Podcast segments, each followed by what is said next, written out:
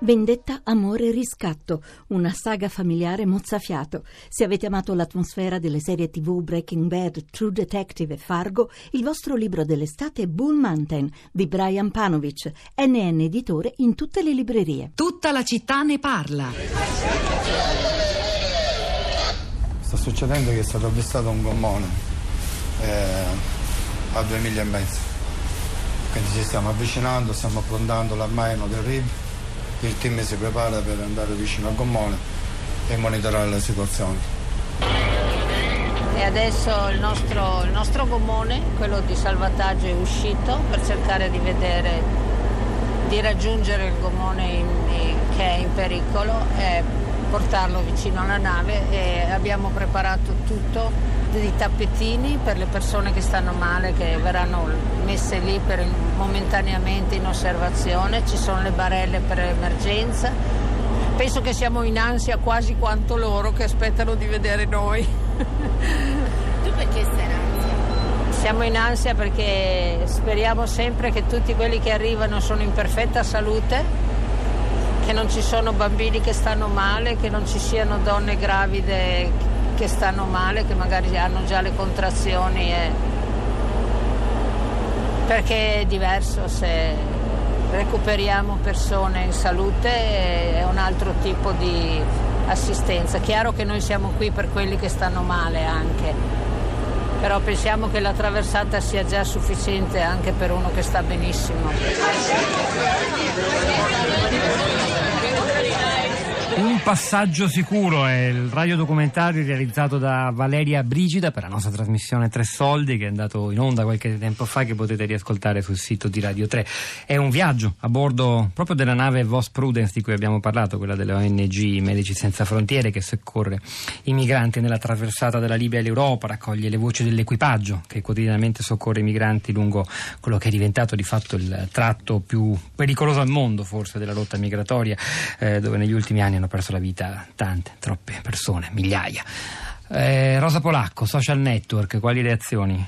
Pietro, buongiorno.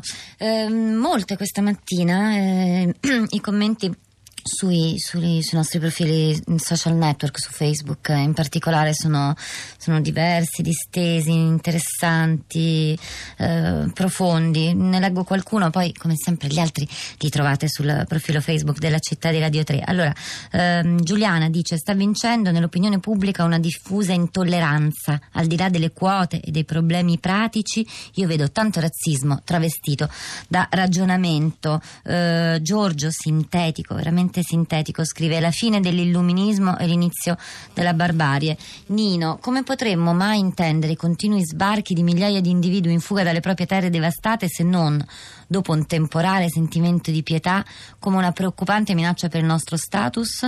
Poco si è fatto perché le opinioni prendessero direzioni inclusive, dai trattati europei sovvertiti dai singoli governi sulla libera circolazione degli individui, all'infinito conflitto parlamentare sulle quote e le discriminanti d'accesso, fino ai centri di smistamento impropriamente detentivi. Al di là di meritorie virtù di pochi amministratori pubblici e della società civile, il sentimento diffuso è dominato dall'alibi della paura. Roberto D'Arieti, buongiorno e benvenuto.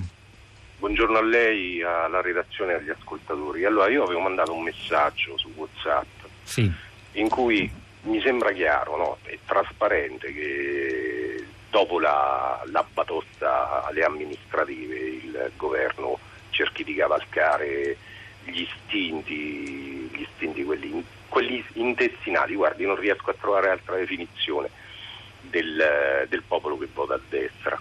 Logicamente come conseguenza avrà che gente come me non, eh, non si riconoscerà più lì. Cioè lei sta dando una lettura tutta politica di questa ah, mossa, sì, però sì, l'emergenza c'è, assolut- sta crescendo, no, no, no, se perfino Mattarella l'ha confermata che è sicuramente super partes, no? Mi dispiace, mi dispiace che il Presidente abbia detto una cosa del genere, però di questo sono convinto e sono convinto che un governo e questo anche avevo scritto, logicamente glielo dico in maniera molto sintetica, un governo che si dovrebbe ispirare ad alcuni valori dovrebbe prendere come esempio un pensiero di Martin Luther King. Eh, ricorda, no? Era un nero, quindi era uno che era stato costretto, cioè scusi, i suoi avi erano stati costretti a loro insaputa e contro la loro volontà a un'emigrazione forzata No, e, mh, Martin Luther King diceva che a volte vanno prese delle posizioni che non sono né popolari, né sicure, né opportune, ma che sono semplicemente giuste. E non mi sembra che noi abbiamo persone come la Merkel. È, un- è una- è una- un'opinione non molto diversa da quella di un, altro, di uno ascoltatore Stefano che in un messaggio scrive io non sono sicuro che si perdono voti operando scelte decise, quello che si paga è la poca chiarezza e ovviamente in materia di politiche eh, dell'immigrazione. Allora c'è un altro Roberto collegato con noi che ci parla però da Settimo Milanese, buongiorno, Salve a tutti. a lei la parola Roberto.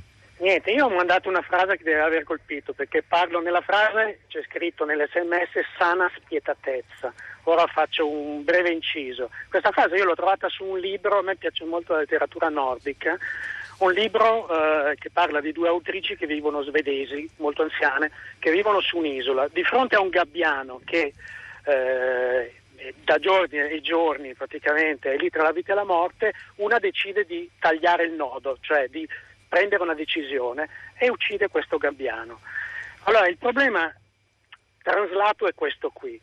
La situazione si è talmente incancrenita che non, non si prende più nessuna decisione. Cioè, il- io non penso che lo Stato italiano eh, decida di accogliere eh, questo flusso di persone perché ha preso una decisione. Lo Stato italiano non ha deciso proprio niente, si è ritrovato questa situazione e non ha deciso né di eh, accettare attivamente né di respingere, perché il dato di realtà che nessuno vuole dire perché le narrazioni sono altre è che questi poveri, questo povero carico umano che arriva diciamo dal terzo e dal quarto mondo non lo vuole nessuno, è per questo che l'Europa non prende nessuna decisione, scarica il problema sulla parte più debole. Questo secondo me è il dato di realtà. Roberto, Allora, di- sì, di concluda. fronte, questa situazione, di fronte a questa situazione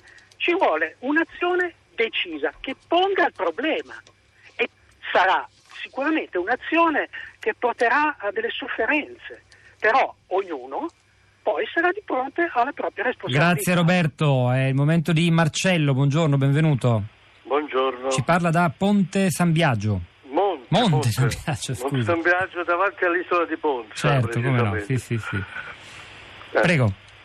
Niente, io mm, concordo, cioè con l'ultimo ascoltatore eh, fa... cioè, non, non sono tanto d'accordo su questo che l'Italia non abbia preso posizione.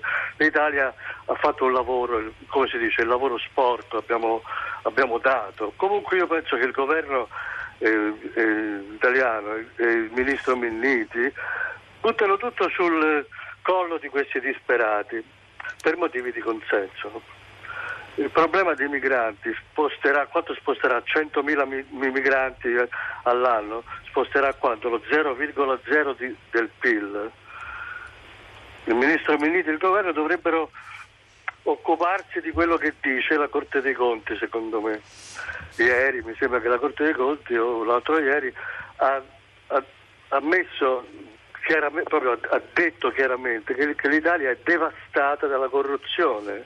Il ministro degli interni si occupi dei problemi dell'interno dell'Italia, no? Cioè lei dice che questi sono i problemi più gravi e che se c'è troppa enfasi sulla... dell'Italia non è lo che, eh, eh, di questi 100.000 morti di fame che vengono qui e ci chiedono le briciole e lavorano per noi. Il problema dell'Italia è la corruzione che è devastante, non lo dico io, dice la Corte Marcello è stato, è stato chiaro, un punto di vista, devo dire, non proprio condiviso dalla maggioranza dei messaggi, degli ascoltatori attraverso i messaggi che ci hanno mandato, ma noi lo registriamo con, con piacere. Rosa. Ancora un messaggio da Facebook. Sabrina dice: Abbiamo paura del diverso, paura di perdere quel poco che abbiamo, paure alimentate dalle forze politiche. Ecco, così nascere il concetto di migrante che fugge dalla guerra, che va bene, migrante economico che invece deve restare al suo paese, come se morire di fame, di sete, di povertà fosse accettabile e morire sotto le bombe no. Allora, prima di lasciare la linea a Radio 3 Mondo, io volevo, visto che domani Rosa ci sei tu in conduzione eh, e domani si conclude un'esperienza molto bella di stage che ha fatto con noi una studentessa dell'Università Ca' Foscari di Venezia che si chiama Agnese Ferro, che è stata come al solito un'esperienza eh, di apprendimento più per noi che per lei forse. Lei ha imparato tante cose, ma noi ne abbiamo imparate altrettante se non di più dalla sua presenza e collaborazione quotidiana, insomma, in qualche forma. Eh, quindi Grazie Agnese eh, e, buona, e buona fortuna per, per, il tuo futuro. Ciao Agnese. Allora, eh, la puntata di oggi, Giovanni Sardi alla parte tecnica, Piero Pugliese alla regia, Pietro del Soldà e Rosa Polacco a questi microfoni, mm, eh, Cristina Faloci, Florinda Fiamma, la nostra correttrice Cristiana Castellotti al di là del vetro vi salutano. La linea, come dicevo, a Radio Tremondo alle 11.30 verrà Radio Trescenza, tutta la città ne parla torna domattina, ci sarà Rosa Polacco al microfono alle 10.